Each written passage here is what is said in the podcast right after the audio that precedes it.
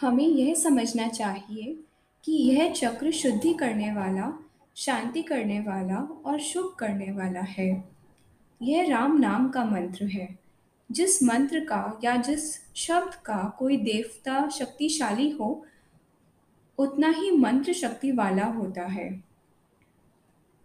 तो इस मंत्र का भगवान शक्तिशाली है, इसलिए इस मंत्र में बड़ा बल है, बड़ी शक्ति है। यह तो व्रत के पहले भाग की व्याख्या हुई। अब दूसरे भाग में यह वर्णन किया गया है कि इसके आगे बैठकर कैसे ध्यान करना चाहिए। वह ऐसे कि श्री अधिष्ठान को सामने रखकर पहले दो मिनट के लिए त्राटक करना चाहिए। त्राटक का अर्थ है टकटकी बाँध कर देखना, बिना आँख झपके देखा जाए। ऐसा त्राटक करने से वृत्ति टिक जाएगी। ऐसा भी त्राटक न किया जावे कि आँखें दुखने लग जावे। जितना आसानी से हो सके त्राटक किया जाए। इस त्राटक में भी मन में शब्द का जाप करते रहना चाहिए। फिर आँखें बंद करके ध्यान में बैठ जाना चाहिए। यदि वृत्ति 10-15 मिनट बाद बिखर जावे तो फिर त्राटक दो मिनट के लिए कर लेना चाहिए और इसी प्रकार से ध्यान करते रहना चाहिए। ऐसा करने से वृत्ति टिक जाएगी। तीसरे भाग में इसे रखने का साधन वर्णन किया गया है। इसे किसी भी अनुचित स्थान पर न रखा जावे। इसे अपनी बैठक या किसी कमरे में न लटकाया जावे। ऐसा पालन न करने से इसकी महानता नहीं रहती। आज की तो हालत यह है कि भगवान राम, भगवान कृष्ण, सीता और राधा की फ़ोटो कैलेंडर पर छपती है और जगह-जगह बिकती है। लोगों को उनका आदर करना भी भूल गया है। मुझे यह सब देखकर बड़ी घृणा होती है। एक बार लाहौर में प्रताप समाचार पत्र में स्वामी दयानंद जी की फ़ोटो छपी, किंतु दूसरे पृष्ठ पर विज्ञापन के लिए बूट की फ़ोटो छपी। जब बंद किया जावे तो दयानंद जी के फ़ोटो पर बूट की फ़ोटो आ जाती थी। सनातन धर्म के वीर भारत ने इस पर कड़ी टीका टिप्पणी की, जिसके कारण प्रताप के संपादक को इस भूल की क्षमा मांगनी पड़ी। जिसने साधना न की हो एवं दीक्षा न ली हो, उसको श्री अधिष्ठान नहीं दो। यह दीक्षित साधक मंडल इनर सर्कल में ही रहना चाहिए। किसी भी अनुचित हाथ पर नहीं रखना। लोग रोते बच्चों को चुप कराने के लिए ठाकुरों के खिलौने दे देते हैं। यह बहुत गलत है, ऐसा नहीं होना चाहिए। आप में से बहुत अधिक गृहस्थ हैं, इसलिए श्री अधिष्ठान को किसी भी अनुचित हाथ या अनुचित स्थान पर न रखें। यह बड़ा अपराध है। यदि किसी के पास ध्यान का अलग-थलग कमरा हो तो उसमें भी इस पर शुद्ध कपड़ा डालकर रखना चाहिए। जिसके पास न हो, वे शुद्ध कपड़े में लपेट कर ट्रंक में या संदूक में रख लेवे। इसकी चिंता नहीं कि इस संदूक में और भी कपड़े हैं, कपड़े और भले ही हों। ध्यान के समय बाहर निकाल लिया करें, बाद में फिर वहीं रख दिया करें। ध्यान करते समय उसके साथ किसी भी और चित्र को न रखें। किसी भी सत्संग में इसको न लटकाएँ, क्योंकि यह तो केवल पूजा पाठ करने के लिए है। मुझे पूरा विश्वास है कि आप इन बातों का अवश्य पालन करेंगे।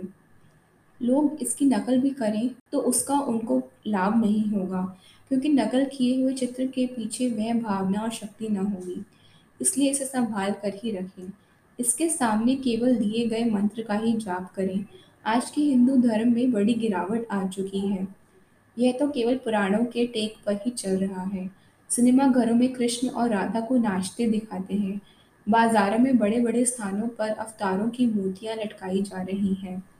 यह अधर्म है। लोगों में आदर की भावना न रही, इस भावना को लाना चाहिए। किसी साधक में भावना कैसे उत्पन्न हो, इसके लिए ही मैंने भक्ति प्रकाश लिखा है। भक्ति प्रकाश लिखने के समय मैंने सत्संग करना और कथा करनी छोड़ दी थी। मैं भक्ति प्रकाश सोच समझकर या कथा कहानी घड़ कर लिखने नहीं बैठा था। मैं लिखता जाता था। जब लेखनी रुक जाती थी तो हाथ रुक जाता था। जब चलने लगती थी, चलते ही रहती थी।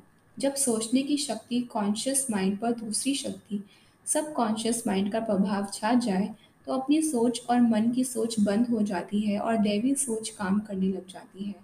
यह तो मैंने शक्ति प्रभाव सब कॉन्शियस माइंड में लिखा है। मैं उसे बनाने नहीं बैठा था।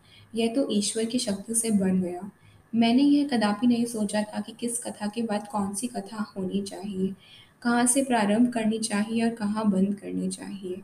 यह तो अपने ही यह तो आप ही लेखनी चलने लग जाती थी और आप ही रुक जाती थी। मुझे राम नाम मिला, मुझे अपने अंदर और बाहर प्रतीत होने लगा, तब यह भक्ति प्रकाश लिखा गया। अध्यात्मवाद की बात कहने का बहुत थोड़े व्यक्तियों को अधिकार होता है। जिनके अंदर राम नाम की ज्योति जग रही हो, वही कह सकता है। दो प्रकार के लेखक होते हैं, एक दूसरे की चुराकर लिखने वाले, दूसरी प्रकार अपने आप अनुभव करके लिखने वालों की होती है। किंतु देखो खड़ाओं का रिवाज बहुत है। लोग साधुओं की चीज़ समझकर लेते हैं, किंतु जो रामचरण की पदवी भरत के लिए थी वह अवलंबन है। मेरे संपर्क में गृहस्थ भी है और साधु भी। दो तीन साधुओं ने आगे नाम देने की शक्ति भी मुझसे ली। वह शक्ति देते समय मैं कौन सा मंत्र बोला करता हूँ वह तो यहाँ नहीं बोलूँगा, किंतु उन साधुओं को सफलता नहीं हुई क्योंकि उनमें बड़ाई आ गई। अपने में अहंकार और बड़प्पन नहीं आना चाहिए। जितना छुपाया जाए उतना ही अच्छा है। मुझे ज्ञात है कि कई गृहस्थ पूरे पहुँचे हुए हैं, किंतु वे लोगों की दृष्टि से छुपे हुए हैं।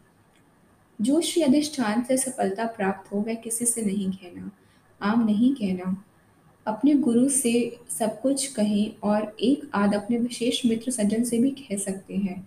श्री अधिष्ठान की नकल करने से कोई भी काम नहीं होगा क्योंकि यह बहुत तपस्या करके राम से मांगा गया है। इसके पीछे मेरे वर्षों की कमाई है। ये ऐसा ही अवलंबन है जैसे भरत को राम की खड़ाऊँ।